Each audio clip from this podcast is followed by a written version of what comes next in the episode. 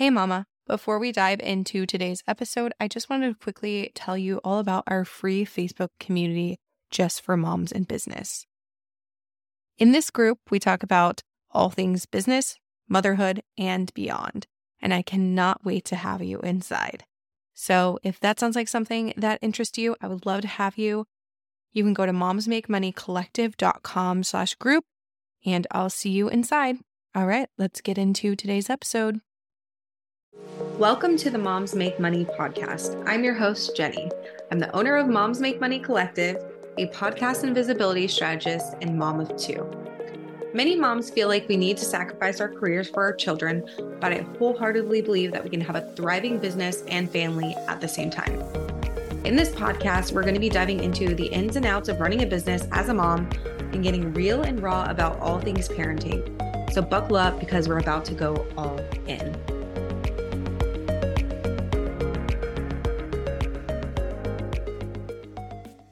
Hey there, welcome back to another episode of the podcast. I'm so happy that you're here.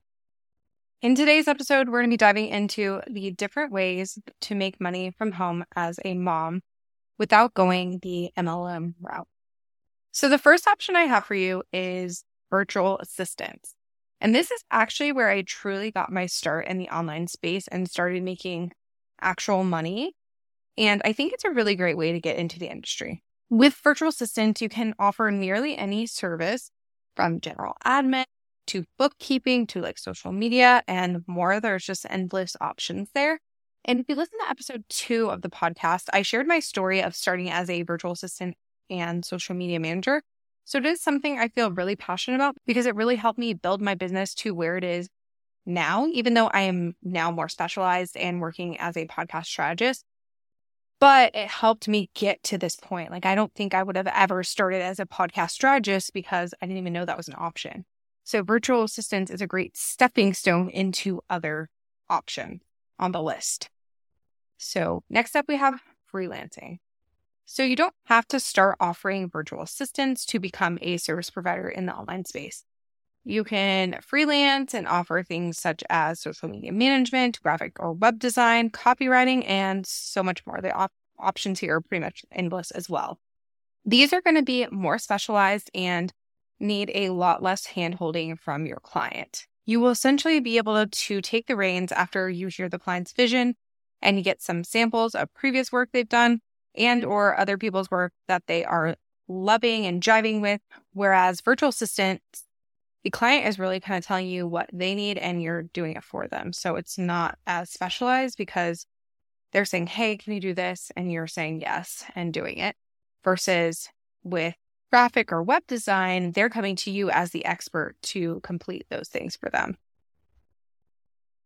The next thing we have on this list is an influencer. So before I started offering virtual assistants back in 2016, I actually had a lifestyle blog that I started when I was working corporate in 2014.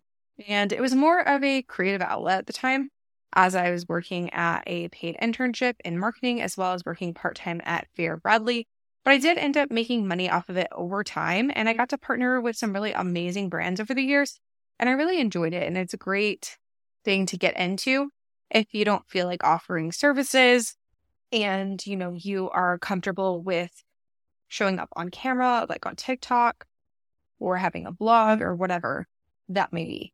So once I had my son in 2020, I ended up taking a step back from like blogging slash influencing so that I could put all my focus on my podcast management business because I really knew it would be nearly impossible to keep up with both businesses and an infant. But I do think it's a really great way to make extra money at home. And it's really fun. I loved getting to work with beauty brands and lifestyle brands, and fashion brands to create content for both mm. myself and the brand. It was really, really fun. But I do want to caveat it with this. You do need to be really consistent with putting out new content for this to be lucrative in the long run. Unless you like hit it big and have multiple videos or posts go viral, it's not going to be something that is an overnight success. And in fact, actually, none of these options are. But I feel like the influencer space is definitely oversaturated at this point. So you're going to have to be really unique to make a career out of it and have it be something that is really lucrative and, you know, pays the bills long term. Next up, we have a coach or consultant. So you could become a health or wellness coach if you're super into fitness, or maybe you worked as a marketing consultant in your day job and you can transition it to the online space. The opportunities here are once again pretty much endless. I will say I personally think it is easier to start as a service provider versus a consultant slash coach before transitioning into that because you don't really need much of an audience to offer services, but you will need a significantly larger pool of people if you're planning on coaching or consulting. So that's just something to keep in mind when you're first starting out because now I feel comfortable coaching people and consulting people, but I definitely did not feel comfortable doing that when I first started my business seven, almost eight years ago. Are you craving a community of work from home moms who just get it? Then look no further than the free Moms Make Money Collective Facebook group. Head to momsmakemoneycollective.com slash group and join today. I can't wait to see you inside. Okay, back to the episode.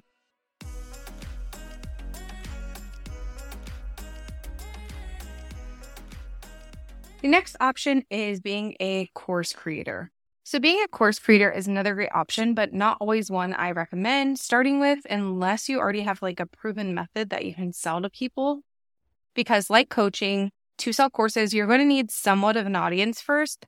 So, I feel like it's much easier to sell services than it is to, you know, start off creating digital products or courses. However, you can definitely sell services and then kind of make your way into diversifying and creating digital products or courses in tandem with offering services. The next thing I have is UGC content, which is user generated content. And instead of like being an influencer, you can literally just create content for brands to use on their platforms and they'll pay you to do that. So you just shoot the content and send it to them and they'll pay you a fee. You don't usually don't have to post it on your own platform because the point of it is that you're generating the content so the company doesn't have to create it but you don't have to have like a following to make that happen. So that's a great way to kind of be a quote unquote influencer without actually having to be an influencer. And I've seen people do really, really well with this. There's a lot of people on TikTok that talk about UGC. I'm not the most well versed in it because I've never done it before. But if you want to look it up on TikTok, there's lots of people there that talk about it and they make really great money from just shooting content at their home and sending it to the brand and then getting paid by the brand. So that's another really great option if you're not wanting to be like an influencer, but you still like the whole like creative aspect of taking pictures and whatnot. That's a great, great route to go. Next up, we have e commerce. So you can open up an Etsy shop or a Shopify store and start selling either physical or digital products.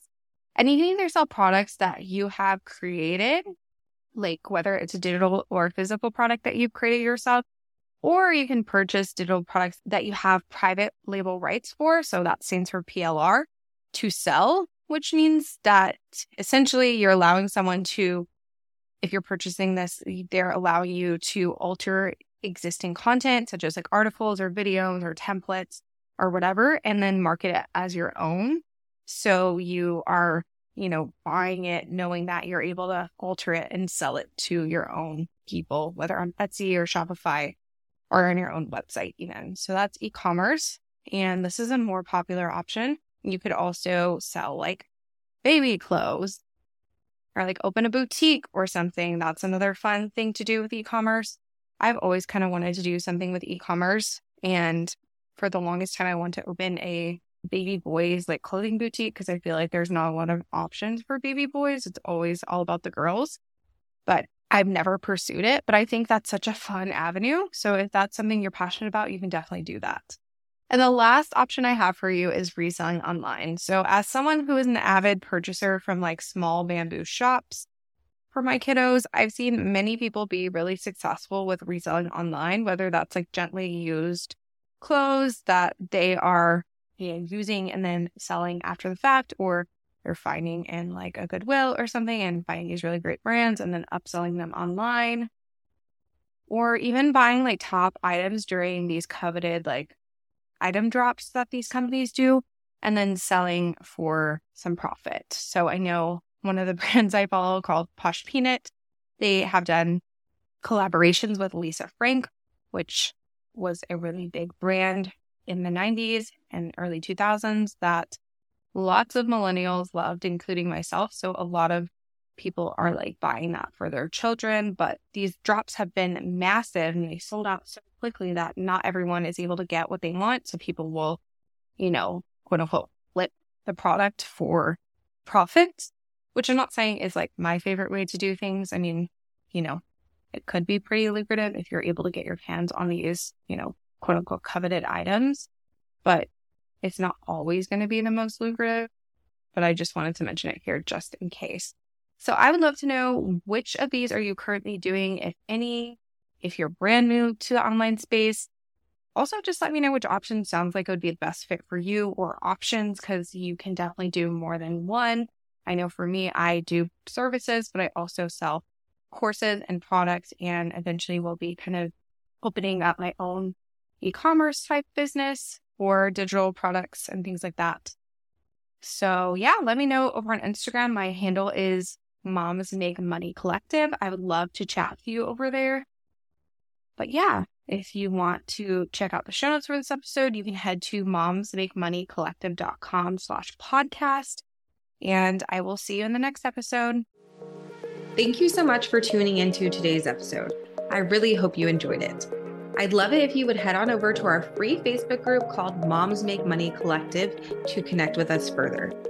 If you're more of an Instagram fan, make sure you're following us on Instagram at Moms Make Money Collective. If you're loving the show, make sure to leave us a rating and review on Apple Podcast. Your feedback means the absolute world to us. We'll see you in the next episode.